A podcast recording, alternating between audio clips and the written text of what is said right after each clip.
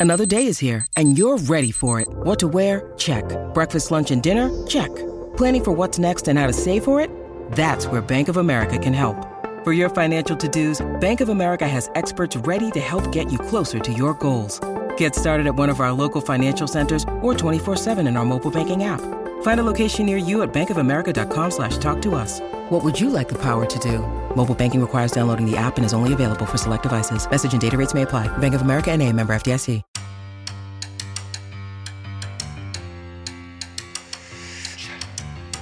Welcome to the Tell It Avs It Is podcast, your home for everything Colorado Avalanche on the Hockey Podcast Network.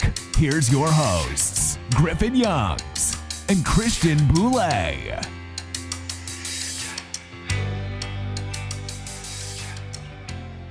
Everybody, welcome back to another edition of the Tell It Avs It Is podcast on the Hockey Podcast Network. I'm Griffin Youngs, joined by Christian Bolle. As always, the conference finals begin, and they have completely blown, blown the second round out of the water. It's so much better. The second round was it did not remind you kind of like some regular season hockey games. Like the yeah. intensity just didn't seem there. And then the conference finals, it's been like every game has gone to overtime. Yeah, every for game. The for the first time ever in NHL history, the first four conference final games have all gone to overtime. And it's hilarious because one of them went to four overtimes, ba- basically 13 seconds away from five overtimes, and the other ones were over immediately. Yeah. Like, I love overtime hockey when the Avs aren't playing. There is nothing better than overtime hockey, but so good. When your team's playing in it, it is the most miserable experience of your life. But it's also one of the most beautiful because when your team scores an overtime winner, you feel on top of the world. And on the other end, when they lose, i.e., game five against the Blues, I don't think there was a word said between me and you on that entire drive home. No, there was not. We spoke like uh, what are the main things we want to talk about. Yeah. Because we're trying to at least maintain some sort of professionalism. Like I am death staring the window. We're, yeah. by the way, 3 2 in the series. We're yeah. still winning. it's so fun. That was yeah. such a fun time. It was, it was, but it's it is nice just to sit back and watch overtime hockey and just have no dog in the fight. Like, and I'm saying that as a coping Avs fan because god damn it, I wish the Avs were still in. I wish I was freaking out about overtimes. But uh glass half full, it's nice to watch overtime and just not care. Yeah. I cannot imagine sitting through four overtimes, like being oh. in the arena for pretty much four whole overtimes. It's a weekday. You it's tomorrow's still Friday. You still had to go to work in the morning and you lose. Oh, you still got to go home. Like it's two in the morning on the East Coast. Like it's that has got to be one of the most miserable experiences that some poor Hurricanes fans were experiencing after Matthew Tkachuk won that game with 12 seconds left in the fourth overtime, the sixth longest game in NHL history. It ends like that. Someone had the worst drive home of their life because you know they were also kind of drunk too. Oh, well, I mean, they probably sobered up by the time because they right. cut off they cut off liquor sales at the end of the or like the middle of the third period. So I mean, you went through basically another full game, and they were all probably all sober. Yeah, you, and had to you had to sit through another basically full hockey game while sobering up, and also have to deal with the hangover the next morning. Like that, someone, no, that hangover was kicking in in probably yeah, the end on the drive time. home. Basically, yeah. they, they didn't even have to get an Uber. They were they were sober enough to yep. drive at that point. Yep that that that would be like we joke about the walk of shame, but that walk of shame, probably walking out of that arena after watching four overtimes, had to be just the saddest, saddest thing. But for everyone who was bitching that these series weren't going to be good, the, these series have kicked ass. Like the Florida Carolina one, I didn't expect Florida to be up two nothing in the series. I didn't. But these teams are evenly matched. Like the flip a coin and you could say the Hurricanes could be up 2-0 in this series. Like I do not think the Panthers are going to sweep or win in 5 just because these teams are so damn close, man.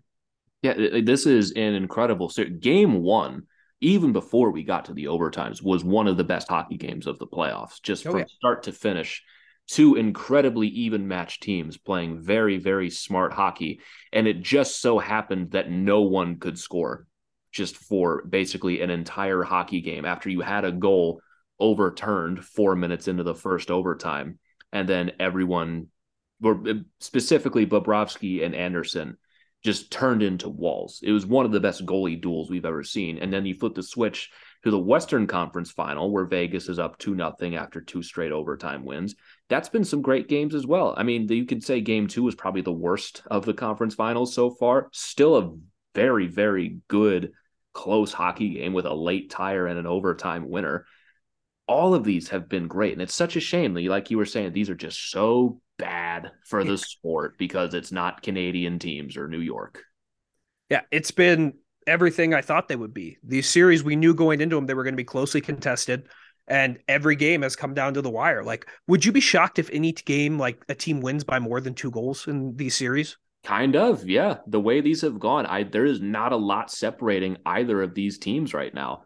I mean, I you you get a couple of bounces the other way. We're talking about Carolina and Dallas being up 2-0 yep. in each series, and no one really has a problem with it. Nope like that that's been the great part about them and i've enjoyed every second it's been it's been everything i thought they would be uh like florida is they are screaming team of destiny so bad and they like you were talking before we started recording if pittsburgh just wins one of those games against chicago or columbus they aren't even in the fucking playoffs. Yeah, we're talking about like Sam Bennett's probably getting traded. So Sam Reinhart what's the future of Aaron Ekblad in Florida? Paul Maurice is already fired for sure.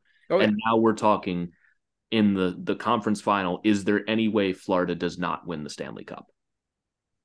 They unless Bobrovsky turns back into regular season Bobrovsky, I don't see it, man. This team is playing with way too much confidence right now. Uh, He's been unbelievable. I know people are making a huge deal about Bobrovsky. I don't think they're making enough of a deal about how good Sergei Bobrovsky has been. He came in in that Boston series, lost his first start and was sub 900 and since then has been sub 900 once and that was two games later in a game they still won in game 6 from game 7 of the Boston series on he's been absolutely unbeatable he's going on like a run that is reminiscent of 2012 Jonathan Quick I don't know what else to say. Like we knew Bobrovsky. I won't even say we knew. Like I thought Bobrovsky was done. I laughed at the idea before the playoffs that Sergei Bobrovsky would start games against the Boston Bruins. I would yeah. I would have said like that is a massive mistake. Yeah. And he yeah. has been even even with Matthew Tkachuk been absolutely the MVP. Oh yeah. Like he is playing so well.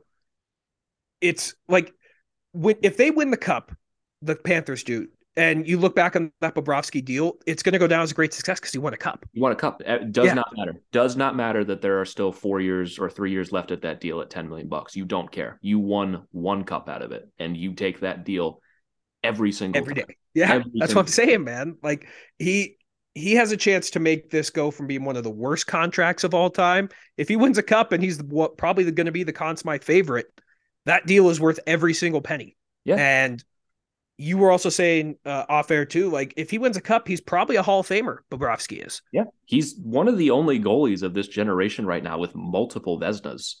And if he wins a Stanley Cup on top of that, he's been around long enough and had good enough seasons and good enough career numbers that you genuinely can make the argument that Sergei Bobrovsky, if he wins a Stanley Cup and a Conn Smythe, could be in the Hall of Fame. I, I think without a doubt you could. I mean, yeah. name another like name like you look at Hall of Fame goalies and it's like, yeah, that's pretty much right on par with where also, they're at. Think about the amount of goalies in recent memory that have won Conn Smythes. I mean, we're talking like this is a foregone conclusion. They could very well lose the oh. next four games. Yep. And you look at the last conference finals, the Avs and the Rangers were up 2-0 at this point, and it was the Avs and the Lightning that played in the conference final. It's not over yet, but humor us here. If the Florida Panthers win the hypothetical Stanley Cup and Bobrovsky keeps playing like this, that is a strong addition to a, what has already been a solid resume. It's so crazy how quick the tune changes on a guy. Oh yeah. I, I kind of want to stop talking about the Panthers because we've been kind of a mush uh, on teams uh, when we like start like really accolading them, giving them their accolades. Uh, and I really want to see the Panthers win the cup. So they're the uh, only team I can tolerate left. Yeah, like I, that's that's kind of where I'm at. I don't want to put the mush on them because I really would like to see them win the cup. Well, I'm gonna I'm gonna double down and start reading Sergei Bobrovsky's stats since let's hear it against Boston. So game seven against Boston, 917. Game one against Toronto, 944. Game two, 946. Game three, 917. Game four, 920.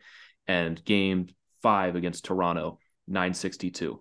Game one, the triple, the quadruple overtime is a 969. And this game was a 974 in game two. He's been unbeatable. He's been an absolute brick wall. Yeah, he's been so fucking good. And he's making just some ridiculous saves on top of it, too. Like, it's like, did you see uh, on TikTok or uh, fuck, I forgot where I saw it but there were a bunch of Boston fans saying that like you need to shave down the knobs of goalie sticks because that's what prevented them from scoring in overtime. And it's like yeah, that that's what stopped them. Yeah, no, it's like, dude, like that's the goalie stick. Like he needs that to play the puck. Um, but he's just making every save. And in game two against the Hurricanes, he gave up that early goal. I think was on the Hurricanes' second or third shot. Yeah, it was and didn't allow another one in. Minutes. Yeah, within the first two minutes, and then just completely shut them down yeah. the rest of the way. And I was thinking during the the quadruple overtime, like they say Sergei Bobrovsky loses 10 pounds every single game just from the water weight and how much he sweats. How much longer do you think that overtime could have gone before Sergei Bobrovsky was a skeleton? Uh I don't know. Like it's a great question because you asked me that and it's like, how long could they keep playing? And it's like theoretically they could play forever. Right. But, but at the same time, there like, is does the ice start to get shitty? Like what happens? Right. At the same time, that in theory, overtime will go forever. In practice, that will not happen. Yeah. There is there is a threshold to where someone steps in. We just haven't found it yet. Yeah, we might like not. We might not ever find it. But in over a hundred years of the NHL, the most we've ever done is six, and I think it would probably take like 10 before someone steps in. It's like, okay, maybe we should pick this up tomorrow before guys start passing out.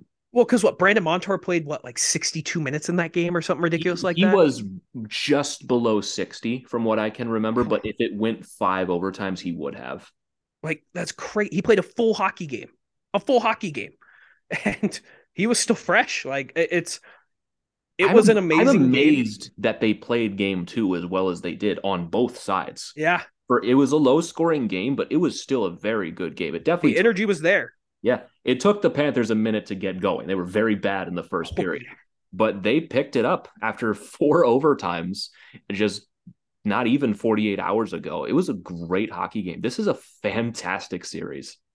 Yeah, it's been awesome. And like if you look at it from the Hurricanes perspective, like I don't think it's all doom and gloom. Like I think they're playing good. It's just you got to figure out a way to solve Bobrovsky. And it was what we said in the series preview with them that if they like was Jordan Martin going to score 10 points again in the series? No. You have to find a way to get your contributions from Sebastian Aho. Seth Jarvis had a goal in game 1. Um I mean, I you don't look at the guys who are scoring for Carolina in this series. To your point, it's Seth Jarvis, Stefan Noesen, and Jalen Chatfield with his first goal of the playoffs. Like getting depth scoring is great, and that's going to be what a lot of teams ultimately take away from these playoffs is that you need depth scoring because it's a copycat league. So teams are going to start bringing in more depth and less focus on stars.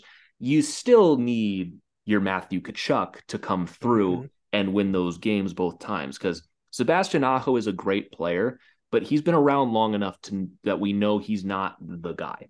He is a very, very good player, but he is not going to single handedly take over a game. He is a great number two. Right. He, he's, a, he's, a, great Robin, but he's not Batman. You, he yep. needs someone else to take that load. And I think this is where the Hurricanes are really missing Andrei Svechnikov. Oh, yeah. And I don't even think Svechnikov's that great, but at least him and him and Aho can. I, I take that. Svechnikov's a great player. I don't think he's like a Batman, though. Like, he, he's a great player. But that's where the Hurricanes win is they just have a bunch of Robins. Like they they're a really good deep team. But when you lose Svechnikov and Aho's been non-existent in this series, right? Uh, he, like, like Marty, he's been fine in the playoffs. He's been their their top point producer in the playoffs yeah. for what that's worth.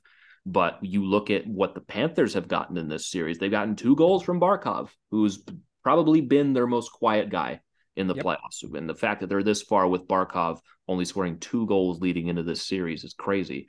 Barkov with two, Verhaeghe has the other one, and Matthew Tkachuk with both of the overtime winners. Getting depth is great, but you still need those guys to come through. And that goal Barkov scored in oh. game two, gross, disgusting. It it was probably the prettiest goal of the year in the yeah. NHL. Like at that least, that was least of the playoffs. Yeah, he, he Sasha Barkov is a fantastic hockey player, and he gets kind of lost in the shuffle because MacKinnon was drafted ahead of him. But like Barkov is the clear number two out of that draft class. Like he is so fucking good.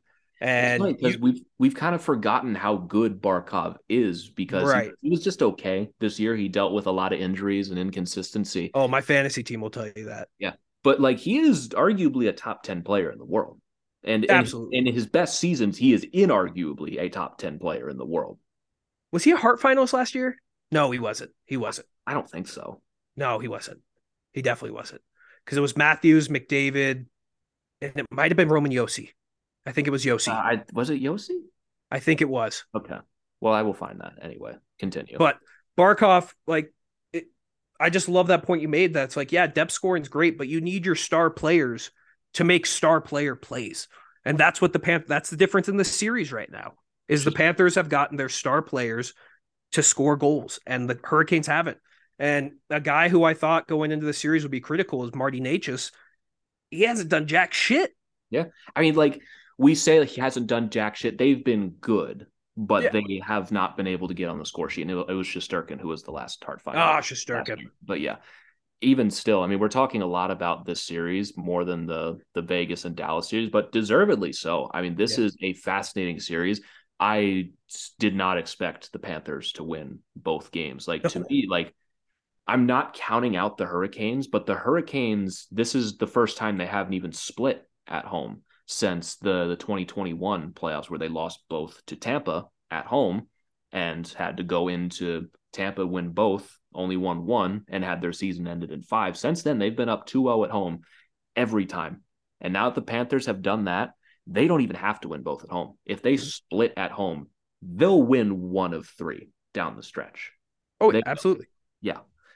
It's it's such a good series and the Panthers just with Bobrovsky playing like this and Matthew Tkachuk scoring the goals that he is and getting the contributions from everyone in their lineup, and if Barkov is getting going too, God, that's I don't if know the, how you're stopping them. If the Panthers win the cup, would this be the worst defensive like unit to ever win a Stanley Cup? It would have. Let's get way ahead of ourselves. It but... would have to be close. But I mean, Ekblad, Montour, Forsling. I mean, it's not that bad. I can see how that would work for a Stanley Cup team. But it's also surprising that like Ekblad's probably been their third, fourth best defenseman. Yeah, that's what I'm saying, man. Like fucking uh Mahura's been playing a lot. Um Marc Staal somehow is still in the league. Like I, I don't know how that's going on. Played but 40, played 44 minutes in yeah. quadruple overtime like it's just it's crazy because you go look at the Avs defensive core last year and it's like wow that was one of the best defensive groups of all time. And then you come and if the Panthers win the cup you go man maybe you don't need that good of a defensive yeah unit. maybe you don't. Because last last year it's all about the defense and the star players and you need your guys to carry you. And coming out this year of the playoffs is going to be all about depth and teams are going to try to to copycat that this year and the trade deadline's not going to mean as much next year because all the teams that went all in are not here right now. The team that went most all in is Vegas with Barbashev and Dallas with Domi. No, not super all in moves, but the Rangers and the Leafs and all the teams like the Oilers who went all in are sitting on the sidelines right now. It's just crazy. Like this has just been such an anomaly of a year. And like we said, the playoff prediction when we started this last year was too perfect. Like th- there were too many, there were no upsets. This year has been nothing but upsets. And but that's also the thing, though, is that there's only been three lower seed teams that have won in these playoffs: Florida, Seattle, and then Florida again. Yeah, so really, there haven't been that many upsets. It's just been the magnitude of every upset has completely right. flipped the bracket on its head. It's just crazy, man. Like it, it's it's very it's been a great playoffs. The second round stunk. The first round was great. The conference finals has been awesome. So I'm loving it. Uh I guess we should talk about the Vegas Dallas yeah. one. It's all I do want to say one thing is that if Florida does win the Stanley Cup and they play Vegas, there would be four upset or five upsets in the entire playoffs, and four of them would be Florida.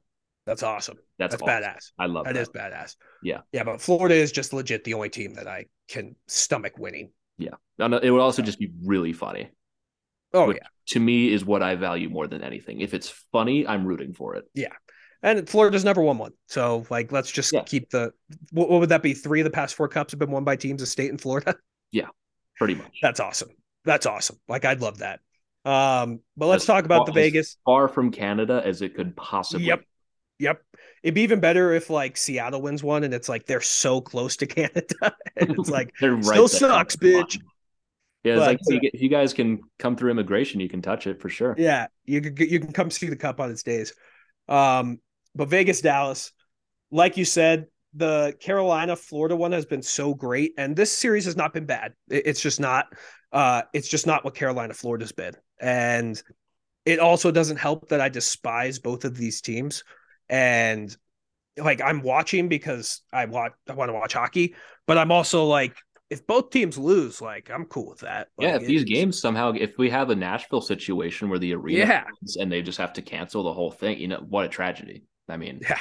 just Oh, that'd be so such bad. a shame. But you So look, at, you look at the series right now. It's been a very, very tight knit series. Of, like it's not Carolina, Florida. Still, so far through two games, one of the best series of the playoffs. And you have Vegas winning both games in overtime. And game one, fantastic game. The Stars tie it late, and the Knights win it 95 seconds into overtime. Game two, the Stars dominated most of this game. Going into the third period, the Knights had 10 shots and only finished the game with 24. I mean, they turned it on in the third, but even still, Dallas was doing a good job in the third period. And I think Ryan Suter lost his mind and just completely mishandled a puck. And Eichel gets it to Jonathan Marchessault, ties the game. The Knights win it even quicker in overtime, and Chandler Stephenson wins it 72 seconds in, and it's 2-0 Vegas. we talk about how Florida's team of destiny, but Vegas is screaming team of destiny to me too, because they're probably the most disrespected number one seed of all time. Like you were saying, I think it was two or three episodes ago, maybe even in the last last episode. one, Yeah, yeah. Yeah, Jesus. Yeah. Like they are the number one seed in the West and they are a good team, but also like you could make the case that they shouldn't have won either of these games. like it, it's just been like they're getting big time saves, they're getting big time goals. I still think Dallas is better than them. I think Dallas has more talent than Vegas, but Vegas is finding ways to win these hockey games. And that's the last nice thing I'll say about Vegas. Yeah, I mean, it's been a genuinely really good series. I think game one was a total toss up. I mean, Oh, I don't I don't think you can make a case that anyone stole that game one way or another. Just Vegas, Brett Howden specifically took advantage of Jake Oettinger, who was spinning in his crease. Just dude like could you imagine being a stars fan and watching that like that is like you can live with some goals i have no idea what the fuck jake oettinger was doing He- on that play he was lost. He did not know where the puck was. And Brett Howden, credit to him, realized that Oettinger didn't know where the puck was and just put it in his skates and he put it in the net himself. Yeah. It was a, a 300 IQ play from Brett Howden to win it quick into overtime. And it- it's doubly disappointing for the Stars in different ways because they fight back to tie the game in game one with under two minutes left on the goal from Jamie Benn and they can't finish the job and lose 95 seconds into overtime. And this time they have the lead going into the third period. And for most of the third period, and they can't hold on to it. Vegas just keeps coming and they lose early in overtime again. They they had a shot to finish both of these games. Yep. And they just couldn't do it. It's not over. They're going to Dallas now. And I don't think the series is going to be a sweep or anything close to it. But those are tough losses. Yeah, those are tough to take because it's like it's hard to win on the road in the playoffs and you Yeah. had two great chances to win and it's the complete opposite of what we saw in the florida carolina series where it was like florida's taking advantage of uh the hurricanes on the road dallas wasn't able to take advantage of vegas and i thought vegas was very beatable in both those games Yeah, They definitely were, which I think Dallas, they're going to respond in this series. But the thing is, we've seen it plenty of times. Like there are teams that have responded to being down 2 0 in the playoffs, but you have to win four of the next five. There's not a lot of room for error. You can go up three to two in the series. You lose game six, and all of a sudden it's game seven and the pressure's back on. There is Right. no margin for error. There's none. So I still think, like you said, I completely agree. I think Dallas would not shock me in the least if they win game three and four and it's 2 2, and then it's a best of three series. That's, that's, that's what I think is going to happen. I think Dallas is going to take both in Dallas, but the way Vegas is playing, they're just, they just don't die. They just yeah. keep coming. They remind me a lot of Florida. They yeah. just keep coming and they don't stop. And they're getting superstar level production from Eichel and Mark Stone's coming through for them as well. And Adin Hill, credit to him, is just doing his goddamn job. Yeah. Like he is just doing enough for them to win. I'm not saying he's been Bobrovsky level, but he's doing enough. He's giving them what they need to win hockey games. It, that's all you can ask for. And Oettinger hasn't.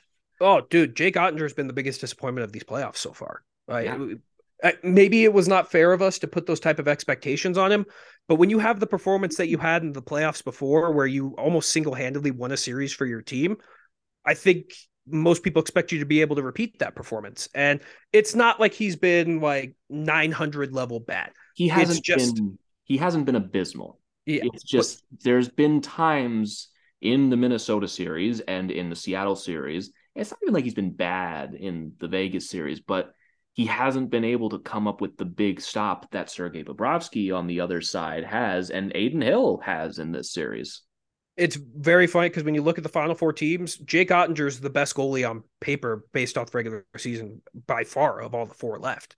But he's playing like the fourth yeah, right now. Been the worst one of yeah. all four or five starting goalies because Raanta started game two for Carolina over Freddie, which I mean, that's the right choice because Freddie was run into the ground in game yeah. one. But Oettinger, like they need more from him if they're going to win this series. They they are not going to be able to come back down 2-0 if Oettinger is even just okay. They need him to be spectacular. Yep. They absolutely need him to be spectacular. And I I think he's going to bounce back from what we've seen so far. Like he, he's he's getting better. It's just like he's better at home. He's been better at home than he has been on the road. But they need him to step up. Like Jason Robertson got a goal in game one. And two. Yeah, like he's he's heating up. Like the stars have like a chance to, yeah. to go all the way. They just need Jake Oettinger to step up. And did Jani Hakanpää play today, or did was he out again? I genuinely have no idea. Yeah, I know he's been out recently. I wouldn't. I wouldn't think so because he hasn't been very good. But yeah. well, he was hurt. Yeah, but even before that, he wasn't very good. Yeah, but I don't know, man. Like it, that. That's gonna be another interesting series. I I'd be lying if I said I was watching that with like as much as I'm watching the Florida Carolina series. Uh, I'm I'm watching the game, but I'm also just like fucking around on my phone. I mean, it's also like it's, there, there's double edged sword to 3 p.m. Eastern time on a Sunday, yeah. where it's like I would love to sit and watch hockey, but I've also been cooped up inside doing finals all week, and I'd like yeah. to go out and do something. So I'll listen on my phone while I'm out doing things and be back for the third. Hey, everybody, hope you've been enjoying this episode so far. Interrupting to bring you a word from our sponsor at DraftKings Sportsbook. Light the lamp during the hockey playoffs with DraftKings Sportsbook, as right now new customers can make a $5 bet and score $150 in bonus bets instantly. As we get towards the end of the first round and into the beginning of the second round, DraftKings has got you covered with same game parlays and all of the best lines and odds you can hope for on any sportsbook. So what are you waiting for? Download the DraftKings Sportsbook app now and use code THPN New customers can make a $5 hockey playoff bet and score $150 in bonus bets instantly. That's code THPN only at DraftKings Sportsbook. See show notes for details at DraftKings.com slash sportsbook for details and state-specific responsible gambling resources. Now, back to the episode. Yeah, I, I went to uh did you it was right by your uh your hotel you stay here, that Prost place? That what the what? Prost, like that that that that beer garden right next to you. Remember oh, the first hotel you yes, stayed at? Yes. Yeah, yeah, yeah. I went there today. Um, I was so confused. I thought you meant like by me. I was like, what? No, no, no, no, no, no, no, no, no. When you came out here, I went there today. It was fucking cool. I ate so many carbs, dude. Like I, I, I. It was my cheat day today on my diet. I had like a pretzel. I had two like fucking pints of beer. I had some potatoes. Like it was just dude. It's a great place, but I was watching the game kind of in the background just because it's like if there's one game that like I don't need the volume for, it's this game. Yeah, dude, pretzels are fucking dangerous, man. Dude, they're so fucking good. And I literally like I'm watching my carbs and my sister just orders like three more big pretzels. I'm like, dude, you know I'm gonna eat all of these. And like, have you had German mustard before? Yes. Holy fuck, dude. It was so bad. I, I I'm in a carb like fucking hibernation right now. My body's like, what are you doing with all these carbs? But uh the the the pretzel even the pretzel rolls that they have at the Oh. grocery store like just the I, I forget the brand but they come in the four pack Yep. like the I one you're exactly supposed you're about. supposed to use them for sandwiches Yeah. I just I eat them plain too. I rip, I rip them plain. apart like a fucking caveman I can't stand them they're I do so the same good shit, dude. I have them for breakfast pretzels, sometimes the so same way I, the same way you would a croissant just Yeah. the, the goddamn they're so good Oh, whenever I can get a pretzel bun, I'm getting a fucking pretzel bun. They are the best. Exactly. But they are the best they're a crime honestly it's not fair. I was, at But, the, uh, I, was at, I was at the mall today and Auntie Anne's. I can't resist it. Every Oh, it's a weakness. yeah. I I never get their uh uh their cinnamon sugar ones. Like they're good, but like their salt ones are just so much better. Like the, salt, the salt ones are unbelievable. Yeah. They're- So, but yeah, that's that, that's a good uh like if you want to see how Griffin and I's minds work when we don't want to talk about teams that we hate, we end up talking about pretzels. So Because I love pretzels. I yeah, I love all pretzels. I I hate Vegas and I hate Dallas, and it's hard to be like give thoughtful um insight on these games when it's like I want both these teams to Yeah. lose. I want both these fan bases to be as sad as possible. Gun to your head. and- who you want to win the series? Answer now. Five, four, three, two, one. Dallas. Okay, I'm go. I go Vegas honestly, just because I don't want the Stanley Cup in division. Uh, see, I'd rather have Dallas just because I feel like Vegas fans have been so spoiled to start. And although, like, in a dream world, both of these teams losing the Stanley Cup final is peak comedy for me. yeah, Like, I don't know. I don't know what it is, but I can't deny my gut instinct that I just don't want Dallas to win or be successful. I don't know because I hate fair. Vegas, too. I hate Vegas too, and I whoever wins this series, I need them to lose in the final. Even Oh. if even if Carolina comes back, I will root for them over whoever wins this series. absolutely. Yeah. Absolutely. Like, I am cheering for the East team to win the cup this year, without a doubt. especially if it's Florida. But just just for some reason, I find it more palatable for the Knights. Just I don't I don't know if they've gotten rid of some players that I don't like. They got rid of DeBoer, who bothered me, and now he's on Dallas. Maybe that's why. Yeah. Um, I don't know. It it this team feels less whiny than before. It kind of feels more like they're kind of earning it right now, more, more than Dallas. I hate saying that, but I can tolerate this team more than I did in the past, which is a far cry from me saying I like them because I yeah. I hate this team's guts, but I feel like I can palate it a little more. See, I, I, I- think you're right. I just also think them losing in the cup final would be so fucking funny again. Oh yeah, Like, I, I I want them to win this. Want is a strong word. I would prefer them to win this series and get smoked in the final. yeah, absolutely. Absolutely. Um, but we'll have to see. I, I like, like we said earlier, I, I would not be shocked if this series is 2 2 by the time we talk next Sunday. Yeah, I completely So, agree. But I mean, that is we- can continue on the conference final for a second. Do you think there's anything the Avs can learn from teams that are in the conference final right now? Anything that we can take into next year? uh, get healthy. Um, I know that's a biased take, but it in my heart of hearts, if the Avs were healthy this year and Landy played, Lehkonen was good, Val didn't have that shit happen to him, Cale Makar's fully healthy, like fully healthy is a strong word. If they were like 85%, because I still think Cale Makar was playing at like 65%. Cale Makar was not Y- 100% healthy. Even that might have been a lot. Yeah. Like in my heart of hearts, I believe that if this team was healthy, they're right here right now. Like th- there's no question about it in my mind. Yeah. And like that's bias. I know. And it's revisionist history because I do like I think that the Avs are this good, but if this team was healthy, they would have won the cup again this year. Like I still, I no still ifs, ands, or believe buts. I will, I will take that to the grave. That if this team was healthy, I don't know if I don't know if they win the whole thing, but they're not out round one. No. not at all. They're at No, least they're- going back to the conference final right now. Yeah, and it's it sucks because it doesn't suck. Like this is hockey. People get hurt. Like it, there's nothing you can do about it. This If is they're like maybe like because it's like the depth pieces that we added, I thought were okay. It was going to be hard to replace Burakovsky, Kadri. Like it was going to be tough to replace him. Rodrigues came in and he was good. Newhook didn't take that next step like we were hoping. Like Helm was hurt all year. Cogliano broke his fucking neck. Like it, the lower, the bottom six, which was probably our Achilles heel all year, never really got a chance to be what it was at the beginning of the season that we thought it was going to be. Right. And even still, if you just got a little bit from your oh, yeah. six, just like a two goals, two goals. That's they all I'm for in that entire series. You're on to round two. Do you get smoked by Dallas?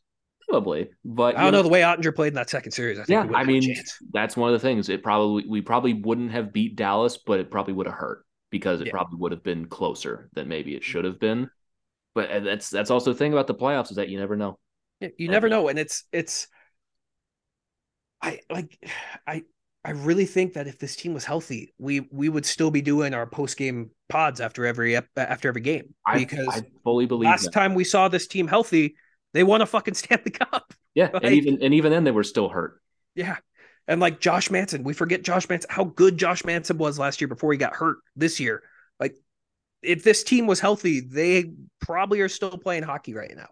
And if there's anything you can learn, like find a way to get more depth pieces added, but you can only do so much with the salary cap. Like it's just yeah. the way it is, man. I, I, think that's the only thing you can learn because when you have Nathan MacKinnon and Mikko Rantanen and Cale Makar, who were all spectacular in the Seattle series, especially Rantanen and MacKinnon, like you you dig into the numbers. No matter what analytics or eye test you're using, those were two of the best players of the first round in oh, MacKinnon oh, yeah. Rantanen, and it it wasn't really entirely close either they were completely dominant in that series. They were dominant, but the one player who was just as good as them was Philipp Grubauer. Right. And you just find a way to surround them with a little more help in the bottom and just get more production and stay healthy. The Avs are going to be back here next year. Like I, we're talking game seven was lucky bounces. Like right. Seattle got two lucky bounces, and right. that's we're, how they, they won game about, seven. Exactly. We're talking about two game sevens for the Seattle Kraken, one where they got lucky and one where they didn't. And what yeah. were the results? They won one where they were lucky, and they lost the one where they weren't, both by the same score of two to one. Yep. It's how it it's, it's how it goes in the playoffs. And it, it's tough, but like I don't think the Avs can learn anything from these teams because I think a lot of these teams kind of copied what the Avs did last year. Right. necessarily, but it's it's going to be interesting. Um, I'm so fucking excited for next year. I really am. Like it, it's it's only been what three weeks we haven't had the Avs, maybe it's less than that. In a little more than three weeks since Game Seven. Jesus, feels like it's been three months. Yeah. Um, but I'm so excited for this season, dude. Like I, I'm I'm already itching to get going again. I'm in complete agreement with you. But for now, we're going to move off of the conference finals for a little bit and get back to the Avs and finally, for the first time in podcast history, open up the mailbag. For the first time, we've had some of you send some questions our way, and we are going to read them and answer them right here on the pod. And if you want to ask questions for future episodes, it will be in the description of the podcast. I'll be retweeting it every now and again on the podcast Twitter. But if you've got any questions about the Avs, or just the NHL in general, or just for some reason about us, feel free to ask them there and we will answer them. And we've got a good handful of questions today that we are going to answer. And we are going to start with a question from our guy, Quentin, who had me on his YouTube a few weeks ago. Go check him out. And he asks For Landeskog's contract being on LTIR, who is your favorite bandage player for the year at the 7 million price point range that's the only way to make the contract worth it, hopefully coming off LTIR in a year. So basically, what do you want to do with the Landeskog money? And if you had to spend it all on one player for one year, who would that be? The one player I'd do it for the whole year is Ryan O'Reilly. Um, but my honest to answer is I think you get two or three players with that seven million. That's where I'd actually do it. But if you're asking me just for one player, it'd be Ryan O'Reilly. Yeah. I mean, the the I think the only smart thing to do with that money is to not put yourself in a Landeskog like situation right. again, where you let's say you use half of that to sign Evan Rodrigues and bring him back at 3.5 and you spend another 2 million bucks to get a third line center another million bucks to to fill out your bottom six i think that's how you can best make use of the landeskog money because like you could bring in william Nylander for one year at like a few thousand dollars south of seven million dollars. And i'm sure he would be great here and fit in perfectly fine. But then once the playoffs roll around again is William Nylander with the superstars we have at the top going to be enough to help take this team on another run when we're seeing in the playoffs that you need your third and fourth lines? And like we saw when the Avs won the cup you need those guys to come through for you. And also if we're going to spend big money I like what you said of O'Reilly I don't think he takes a one year contract but if it's if you're going to spend big big money on one guy for one year it needs to be down the middle yeah absolutely it, needs to be a center and it needs to be a second line center, which even seven million is a lot to pay for a second line center. But I think we're both on the same page that this money needs to be dispersed to multiple players. Yes. Get really good players that can jump up into the top six when need be, but are also comfortable playing in the in the bottom six. And there's going to be those players that get out there, whether it's trade or free agency. They're going to find them. Yeah they're going to find ways to bring in guys on valuable contracts for not a super long time. Like they're going to find some diamonds in the rough for for the 1 million dollar kind of ranges. They're going to make use of this Landeskog money, but I would be genuinely surprised if they threw all their eggs into one basket onto to one player, whether it's William Nylander or anyone in that price range. I really do see them just 3.5 for Erod and splitting out the rest of that $7 million to, to fill out their offense. Because there's, there's a lot that needs to be done this offseason when you look at the their offense right now because they have their top line set with Lehkonen and MacKinnon and Rantanen. They have no second line center and they have no left winger right now. And we don't know what's going on with Val. We could very well, for all we know, not have a second line at this point. Like there's going to be a lot that still needs to be done. And you're going to have to find ways to bring in guys for cheap and figure out a way to to make that work. Yep, absolutely. But it's going to be interesting. I'm excited to see what they do. We actually have flexibility, which I feel like we haven't had flexibility in a long time. Yeah, I mean, we the Avs surprisingly have a good amount of money to work with this off season, even if the cap is only going to go up one million dollars, which it's been rumored to for a little bit now they still have money to work with. I mean, people are treating this team like it's in cap hell. I mean, it's not the perfect situation, but if you put Landeskog on IR, you've got 20 million bucks, which is it's not a ton considering the amount of open spots on the lineup. I mean, guys that you currently have under contract on your offense is five. You have Lehkonen, MacKinnon, Rantanen, Nichushkin, and Logan O'Connor. Those are the guys that you currently have contracted to play for the Colorado Avalanche right now on offense. On defense, you've got Girard, Makar, Toews, and Manson, and you can also put Kurtis MacDermid and Brad Hunt in there. Don't know why you would, but you can do that. So you've at least got a good portion of your defense and both of your goalies figured out. But there's probably going to be some big turnover on offense this offseason. And we'll get into more of that pretty soon on yeah. some coming episodes. So we're going to leave that question there. Quentin, appreciate your question, my friend. And then next question from our guy Peterman asking if the imaginary XHL opened each game with a fight instead of a face-off, would you approve? The barbarian in me that loves watching fights and like I've really gotten back into UFC recently. Uh yeah, that'd kick ass. But also for the long-term health of the players, uh yeah, probably not a good idea. But Kurtis MacDermid would be a top line center if yeah. if each game started with a fight. He'd start every game. Yeah, you'd get the puck every single time. Yeah. I mean, it's different if like if that is a well established thing that happens and the players who sign the contract know yeah. that is a thing. That's very different when you have like willing combatants who are willing to do this. In that case, go crazy. I approve. Yeah. But it's sometimes different in the NHL with like hits from behind and hits to the right. head that I have a problem with. Willing combatants who are like, we are going to fight each other. Go for it. If you yeah, if you know what you're getting yourself into, that is your choice. I almost would rather spin this in that if like let's say whenever there's a fight and whoever wins the fight that team gets a penalty shot. That'd be fucking Love cool. That, see now That'd we're, working- cool. now we're working with something here. The XHL. Wait, you have a fight, and if you win that fight, you have you have the judges' scorecards, and Right. they, they all light up on the scoreboard after a fight. And if you win the fight, penalty shot. I dig it. Saying that, that would kick ass, man. Yeah, Because then it would would make never fights. they'd never stop fighting. Yeah. Well, honestly, I think there were, the fights would be about the same as they are right now. It's just like, could you imagine, like, let's say you're down 3 1 and you get one of these other teams to go into a fight, you get a penalty shot, you win the fight, you're right back into this fucking game. Like, that'd be cool. Um, because then that would make fighting actually have like some meaning in it. and- right and now, it, it just kind of feels like let's just fight each other and then it's just let's go sit in the box for five and it would it would satisfy the bloodlust of all the Right. people that want to see who call everyone who takes a headshot soft in the NHL and still think concussions are like a thing that can be prevented if you just get like tougher or something. Right. It would keep them happy, and then we get to enjoy the NHL over here just without the traumatic brain trauma.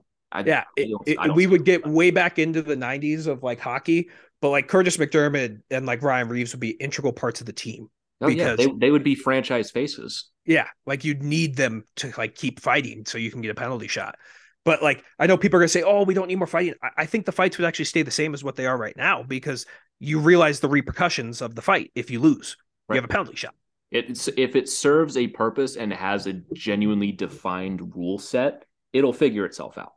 In in this purely hypothetical situation that will never happen, but Yeah. still, It'd be cool. it would be, would be very cool. So That was a cool you- question. I like that Thank one. you, Peter, for that one. This one's not really a question, but it is something that I agree with from Baller Twenty One. Bring back the Nordiques jersey. Yeah, uh, that that's really not a.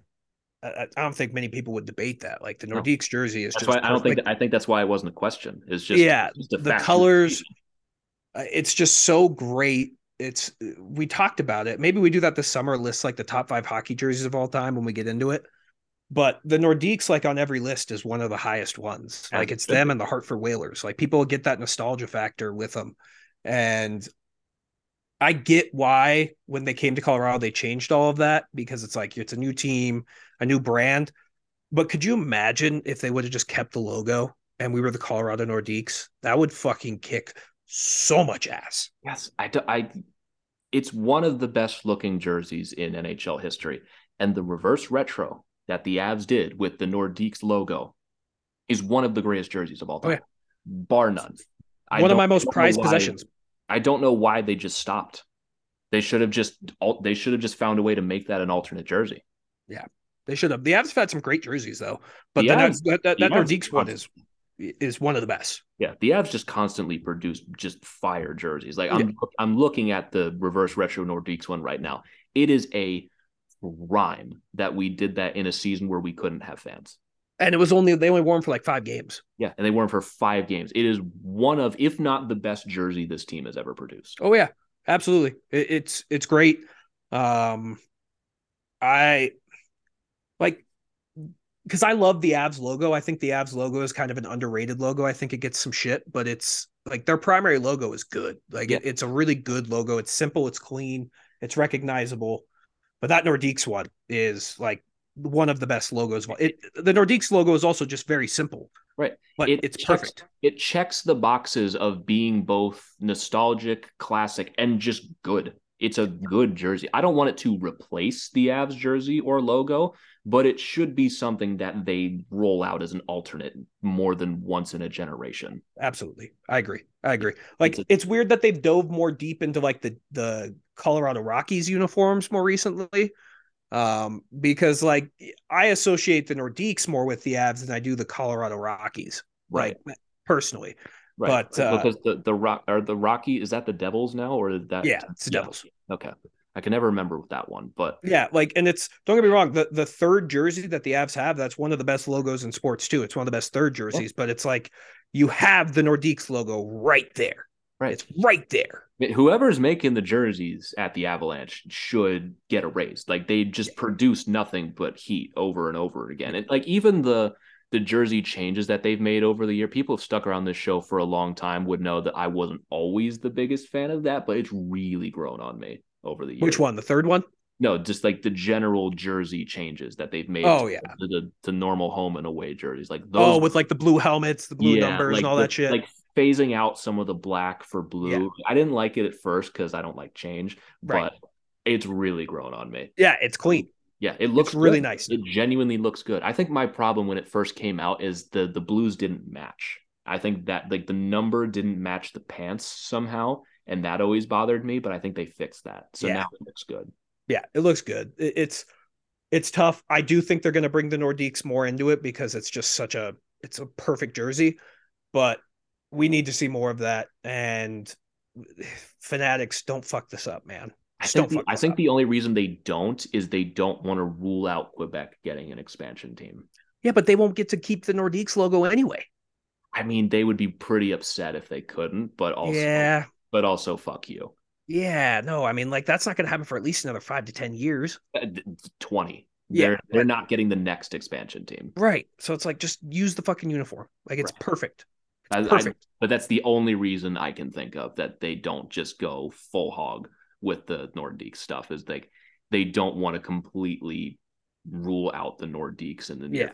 Maybe when the Coyotes thing gets sorted out and we're sure they're not going to Quebec, then you might see a little more of it. But anyway, yeah. I fully agree. Bring back the Nordiques jerseys. Yes. Hey, everybody. Hope you've been enjoying this episode so far. Interrupting to bring you a word from our sponsors at Raycon. If you're anything like me, you've been asking yourself the question of what is wrong with headphones today? Why is everything so expensive? Why does everything sound so bad? And why does it just never fit in my ears? But thankfully, our sponsor today at Raycon has got you covered. Raycon is premium audio at the perfect price point so you can listen to what you want when you want without breaking the bank. Raycon believes that you shouldn't have to pay an arm and a leg for quality sound and essential smart tech listening features. You can get a pair and a spare and still pay less than you would with some of those other big name tech brands. They have easy and free return guarantees, and best of all, they've got plenty of features three customizable sound profiles, noise isolation, crystal clear call quality, and eight hours of playtime on their everyday earbuds, and they're water and sweat resistant. And what I love the most, they fit. They've got custom gel tips for the perfect, most comfortable in ear fit. What a crazy concept. Headphones that actually fit in your ears. So what are you waiting for? Go to raycon.com slash THPN today to get 15% off your Raycon order. That's by raycon.com slash THPN to score 15% off. Now, back to the episode. Moving on to the next one from Chris Cordova, big fan of the show. Always appreciate you, my friend, asking, What's the backup goalie situation going forward? Also said he loves the show. Thank you, Chris. We love you too. But asking, What's the backup goalie situation going forward, in your opinion, Christian? I mean, you have Pavel Francouz under contract for another year. Uh, I think he's going to be the backup next year. The year after that, you're hoping that Justus Annunen's ready to go. Um, but it, it's Frankie's spot for right now. Like I know Frankie's had a ton of injuries lately. I know, um, because he's what played what maybe one full year in the past four now at this point. Even that, it might yeah. Because you look at the last few seasons, going into 18, 18 19, he played two games, and then in 1920 he played 34 games. Did not play the next season, and then comes back and plays 21 and plays seven games in the playoffs too. And then this year he played 16. Yeah. So he struggled a lot with injuries. He missed an entire season because of injuries after what happened in the bubble. I think it's a fair question to ask about what they're going to do at backup because just because he's under contract doesn't mean they can't do anything. They have one more year at $2 million do you just roll with the guy that you have and that you know when he's healthy is a good backup? But can you trust him to be healthy? Because we've seen a lot of the time that you can't. Yeah, I, I think he's going to start the year as the backup.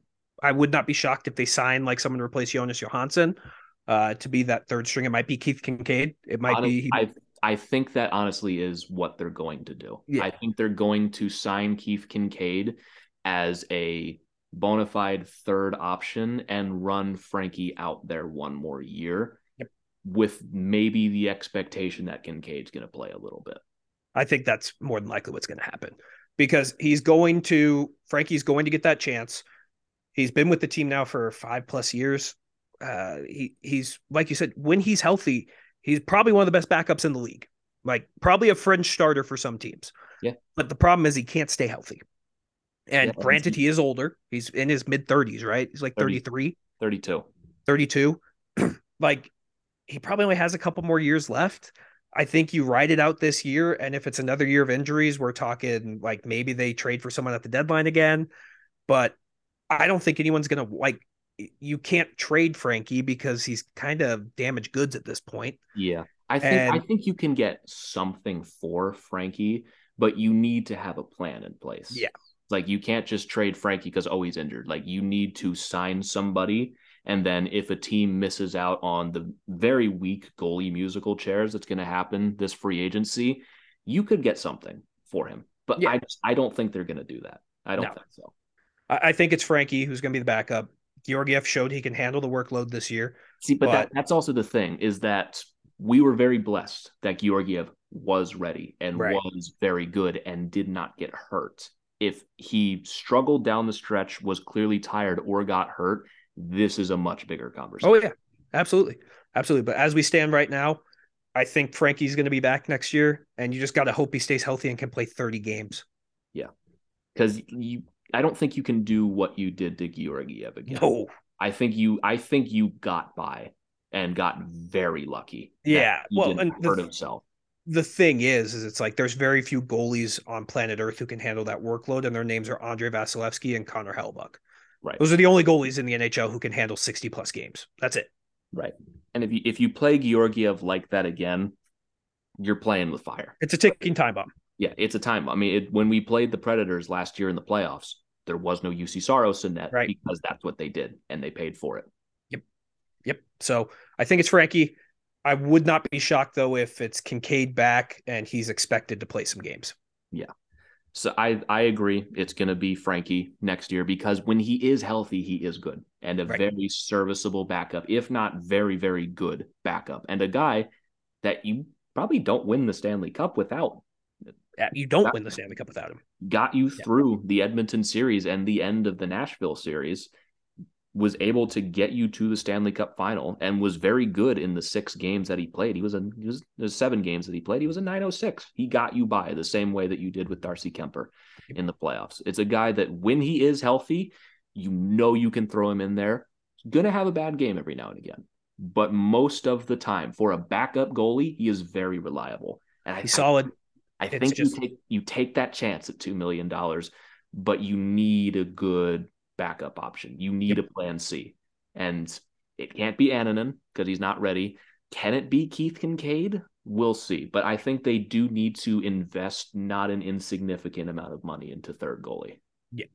This has been, It- this has been a problem for more than like Yeah, I mean the third goalie's played every like past two and a half years that we've been Yeah. doing the show. as as long as I've been doing this show, third goalie has been a big problem. Yep. It's- Devan Dubnyk, baby. Devan Dubnyk, and oh man, I totally just blanked on his name. What was his name? Jonas Johansson. no, not jo- who's before JoJo. I'm totally blanking. You got to help me. Oh, Hunter Miska. Was it Miska? Yeah, Was it Hunter Miska? Okay, Yeah. okay. I, for, Yeah, that, yeah. that was the name in my head, but for some reason I didn't think that was right. I- remember Hunter Miska because I went and saw when they played the Coyotes in the the COVID year, and the Avs were up like three nothing with like a minute left, and he gave up two goals, and I was like, "What the fuck?" Yes. Okay. I, for some reason, I thought it was someone other than Hunter Miska, but you're completely right. It was Hunter Miska, and that's been going on as long as the show's been going. Yeah. So that's our thoughts on the backup goalie situation. This is a question from Josh from Arizona that we're going to talk about a lot in the offseason, and we'll briefly address it here too. It's it's a lot of questions wrapped up into one, asking we need depth scoring, especially at 2C. Do we trade Girard to get that 2C, and who would we target? This is a question that we are going to cover substantially before the Avs eventually do get that second line center. But I specifically want to focus on do you trade Girard for that second line center in this question from Josh? I think it's a possibility that that happens, even if it's not directly for a second line center. I can see a situation where the Avs move Girard for picks and flip those picks for a second line center and maybe other things too. Yeah, I know we me and you both have been on the uh like don't trade Sam Girard for something stupid, but it kind of seems like at this point I think it's more likely that he gets moved this offseason than any other previous 3 years. Like it, it, it seems more likely this year. It's not a guarantee, but it depends on some of the other contracts that get handed out before the the UFA class opens. If Byram gets if Byram gets a long-term contract for pretty significant money, I think that spells the end for Sam Girard. If yeah. Evan Rodrigues costs a little more than we're expecting, you're going to need to still be able to fill out the rest of your team. And Sam Girard, I was looking at guys like defensemen specifically who could get traded this offseason. It's not a huge list. Nope. Not not a lot of guys that I could really come up with like quality top four defensemen that are going to get moved. It's not a lot of them. And Sam Girard has value on that contract at five million dollars for his, it's still four or five more seasons still. Yep. He'll fetch you a very nice return if he is traded. It doesn't have to directly be for a second line center, though. You can get a good haul of picks or players that you can go turn around and flip to my favorite example, Arizona for Nick Schmaltz in that kind of instance. Yep. No, I completely agree. It's I don't want to trade Sam Girard. I think he's he's he's going to go down as one of the more like frustrating players because you know how good he can be and he just always gets picked on, but right now he is probably our most valuable trade asset. He is our most valuable trade yeah. asset because we don't like, have a lot else. Unless, and, unless you can somehow flip the 27th overall pick into a second line center, which you might be able to do if you can target the right guy. It's not a total no, but it's going to be hard. It's going to be really hard. And I just, it, it feels like the signs are pointing to he's going to get moved this offseason because if the Avs do have one organizational depth right now, it is defensemen. Like they they can do that, and we've seen with like the Jack Johnsons, like. But that's that's the thing that could go very quickly. We could oh, yeah. we could be sitting here next off season having traded Sam Girard this off season. Devon Toews walks, and Josh Manson just never recovers from his injury, and all of a sudden we're talking our defense has been completely decimated. Well, my thing is, is if you trade Sam Girard, I think that means that Devon Toews is coming back. Well, that's also the thing is that if Sam Girard goes, Devon Toews gets a lot of leverage in yeah. contract negotiations where you're going to have to figure out what to do with Byram. And you can start talking to Devon Toews about a contract extension on July 1st. Yep. And you're going to get a sense on what to do. So it's a very it's a very complicated question because I can definitely see Sam Girard getting moved not because he's bad, but because he's valuable. But I also don't see them making that decision before they know what Devon Toews wants. Yeah. But that also means that's after the draft. So there are going to be probably good second line centers that have already been traded. So maybe you talk to Devon early if that's allowed and try to find out what that entails. And here's the thing: I'm sure they already kind of have a ballpark of it. They, they, I feel like they know. I mean, yeah. what what do GMs do all day? I mean, I yeah. feel like you know what he wants. It might just be a matter of negotiating that price down.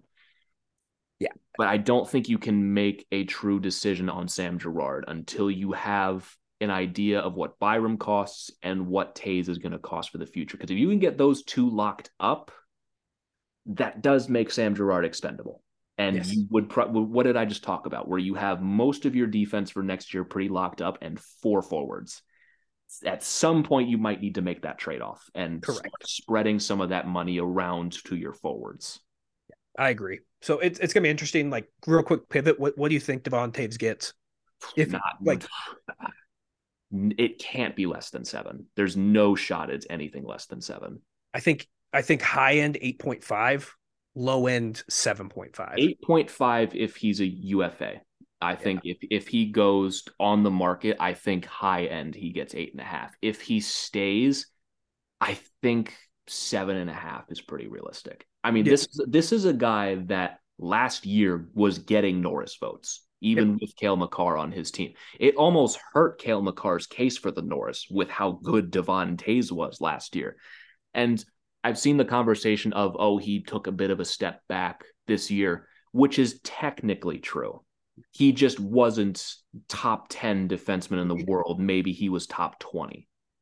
He, he which still was still very good, had some mistakes, but people point like, oh, he wasn't very good in the Seattle series he had like 10 points. He was, he was our second leading point. I think he had nine points actually, but he was still our second leading point scorer ahead of Nathan MacKinnon in that series. He had some very, very public mistakes in that series, yeah. but he was still excellent. And in the regular season, had his gaffes, but was still excellent because a lot of the things that Devon Toews does well do not get noticed. Yeah, that's exactly the point. He, he's when he makes a mistake, it's more magnified because you're just so used to him not making mistakes. So it's like, ah, oh, shit. What Devon Toews? I can't believe he did. It's like, well, we've just we're just spoiled with the fact that he never makes mistakes. Yeah. So, but yeah, that was a great question. Like, and like Griffin said, we're going to talk more about that in the upcoming weeks because that's basically like the whole premise of what our show is going to be in the like next. That that months. might be an entire episode of yeah. talking about second line center and is Sam Girard going to get traded for that? But the Devon Toews thing for the next year, over a year, is going to be a very interesting question of does Devon Toews stay in Colorado? Because from July 1st on, it's going to be a question. And if it's not done, it's going to be a question that hangs over the team the entire season. Can they afford Devon Toews? How cool would it be if he signed for like five million? I would buy I would buy his jersey. Yeah.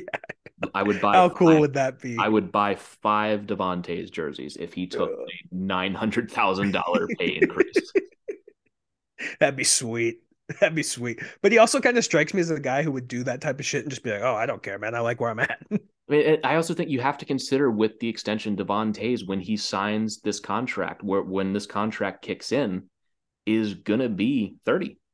Yeah, and if you're giving him a five, six plus year contract, you don't want to Brent Seabrook yourself here, or even just a guy like Eric Johnson, who yeah. was very good when he signed that contract and was good throughout the contract, but six million's a lot of money. Yeah. And stopped you from doing maybe some other things that you like to do. It just so happened to help that Nathan MacKinnon also took six million dollars, yeah. which certainly helped things along a little bit.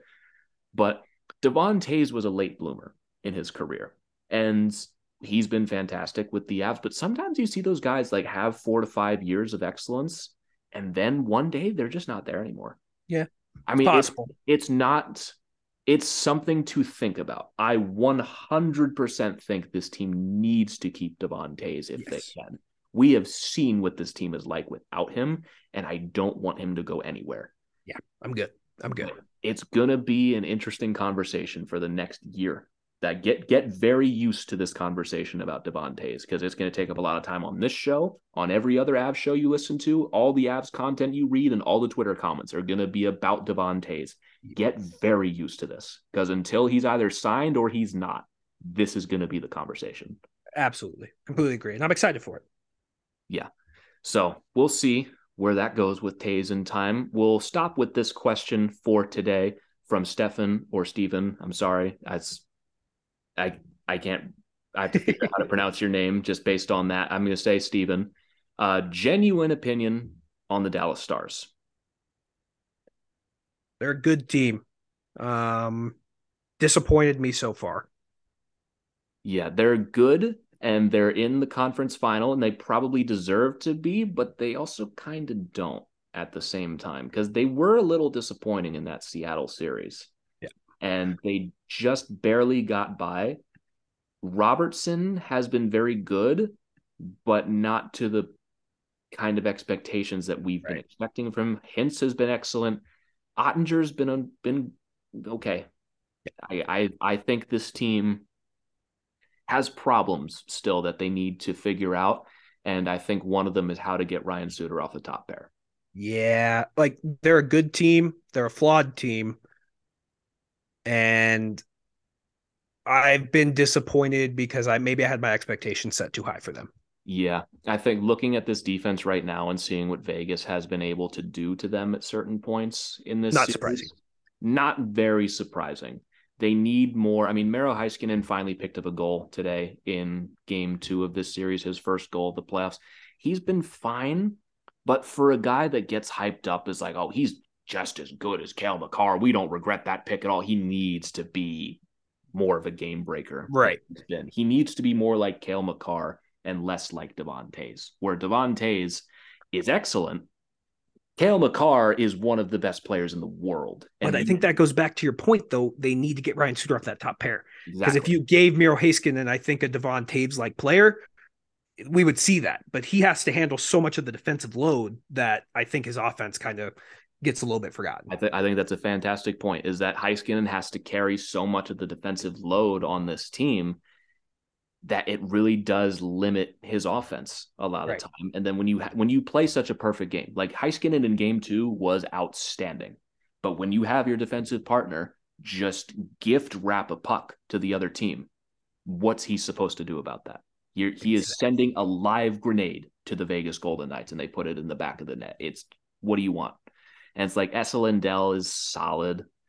Colin Miller's okay. Thomas Harley's young he might blossom into that side. Dude, what happened to that Lundkvist kid they traded for? Is he hurt? He's just, I guess he's just not playing. He, uh, according to CapFriendly, he's just scratched. Jesus, they traded a first round pick for that guy. Yeah, they tra- I mean, he's he's young. He's 22.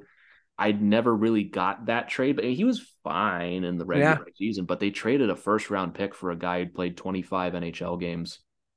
I mean, and, and, and it's a pick that's gonna be low first, so maybe it doesn't even turn into a Nils Lundkvist. So I mean, it's a it's a measured risk that they took. I don't think it's going to bite them that mm. bad. I but, just totally forgot about that guy until we were yeah. talking about their defense. Yeah, it's like he's fine, but like maybe Thomas Harley turns into that sidekick for for Miro Heiskanen on the left side. It's like the stars are going to be good for a while, especially as Jason Robertson continues to grow. But you, you can't waste opportunities like nope. that. I mean, they they wasted. They I want to say they didn't waste 2020. They were battered. They had, like had no one left by the time they played Tampa. But like that hurts because it's Benn's a year older, Seguin's a year older, and Pavelski's a year older. Pavelski's a year older. Who is the goalie? I'm blanking on so many names today. For, for for Dallas back then? Yeah. Khabibulin. No, no. 2020. Wasn't it uh Anton Khudobin? Yes, Khudobin. I'm blanking on so many names. Yeah. Khabibulin, man. Jesus. I know. I pulled that one out my ass. But still, like Benn's gonna be 34 next year. Seguin's already in his 30s, and Pavelski's 38. I mean, they they need to get this done with these guys. Otherwise, you need to explore just handing the keys to to J Rob and Roope Hintz. Exactly. I, I, mean, they're a good team. They have their flaws. They need to take advantage of this opportunity because I don't know if it's going to happen again for them. You don't. I mean, look at Edmonton. The last year they're in the conference final. Yeah, they got swept, but we're going to be back here next year, out round two. Yep. You don't. You have to take advantage of every opportunity that you're going to get, even as a young team. That's why I think just to go off topic, like everyone's talking about the Devils and everything. Oh, they're they're going to be back. You don't know that. You don't. That might be the best we ever get from the Devils. You don't know that. And they have to figure out their goaltending. They have a lot that they still have to do, but it's the same for every team. Like if, when you go on a run, you can say like, "Oh, we'll be back next year after you lose." You don't know that. You don't. Oh, you never know what's going to happen in the future. Well, I mean, as Avs fans, we were spoiled. Like it just become ritual for us to make it to the second round. Like it's like yeah. the first round didn't even matter, and it's like it, playoffs are hard. like it's tough I mean, to win in the playoffs. I mean, look at the the Penguins when they won in 09 Sidney Crosby was super young and everything. Surely they're going to be back there more. Concussion issues, everything. That team didn't make it back to the final for seven more years. Yep. And then they won they won two in a row. They have not won a playoff. They've won one playoff series since then. It was their first playoff series right after that, and they have not won one since. And they've lost to who? Lost that year? There you go. You had to get that in there. So, but yeah, I mean, stars you, you can't waste this opportunity, in my opinion. And the same, you can say the same thing for Vegas. Like, yeah. can't waste this opportunity. I mean, who who knows if Mark Stone's back is going to hold up past like who we don't even know the kind of pain that Mark Stone can no. be through right now. Like we could look at a Landeskog situation for him next year. Exactly. That's what exactly what I was about to say. So yeah, yeah that was a good question. I like that one, even yeah. though it was stars related. Stars. I mean, it's good good question to ask sometimes yeah. just to branch us out. A little bit. But that's all we've got for today in the mailbag. Again, mailbag link. It's a Google form link. It'll just be in the episode description of every episode from here on. It'll also be on the Twitter account. So if you've got anything that you want to ask us that about the Avs, about the NHL, just ask it there and we will be sure to get to it on the next episode. I mean, there was just a bunch of these today, so we couldn't answer all of them but we're going to start spacing these out into more and more episodes and start to make this into more of a full-time segment. I'll be monitoring this as it goes on. So if you have any questions, feel free to send it there. But Christian, I think we are all good to wrap this one. Yeah, I got nothing else, man. It's uh, uh con- congrats, you're graduating college this week, so enjoy that. We got, uh, we got one more episode before we. Yeah, can... you got one more, but yeah. Griffin's graduating college this week. He's becoming a big kid, so uh, you, you can shower me in praise on Wednesday. There I'll, we go. I'll All right, I'll do it then. I'll still be ungraduated. I'll do it then. I'll do it then. All right. So thank you all so very much for tuning in to another edition of the Tell It Avs It Is podcast on the Hockey Podcast Network. Use promo code Tell It Avs It Is on SeatGeek for twenty dollars off your first order of fifty dollars or more you want to follow us on Twitter, you can follow me at GYoungsNHL. You can follow Christian at Christian underscore Bolle, and you can follow the show at Tell It Avs It Is. But again, thank you all so very much for tuning in, and we will catch you all next time. But until then, let's go Avs and let's go Nuggets.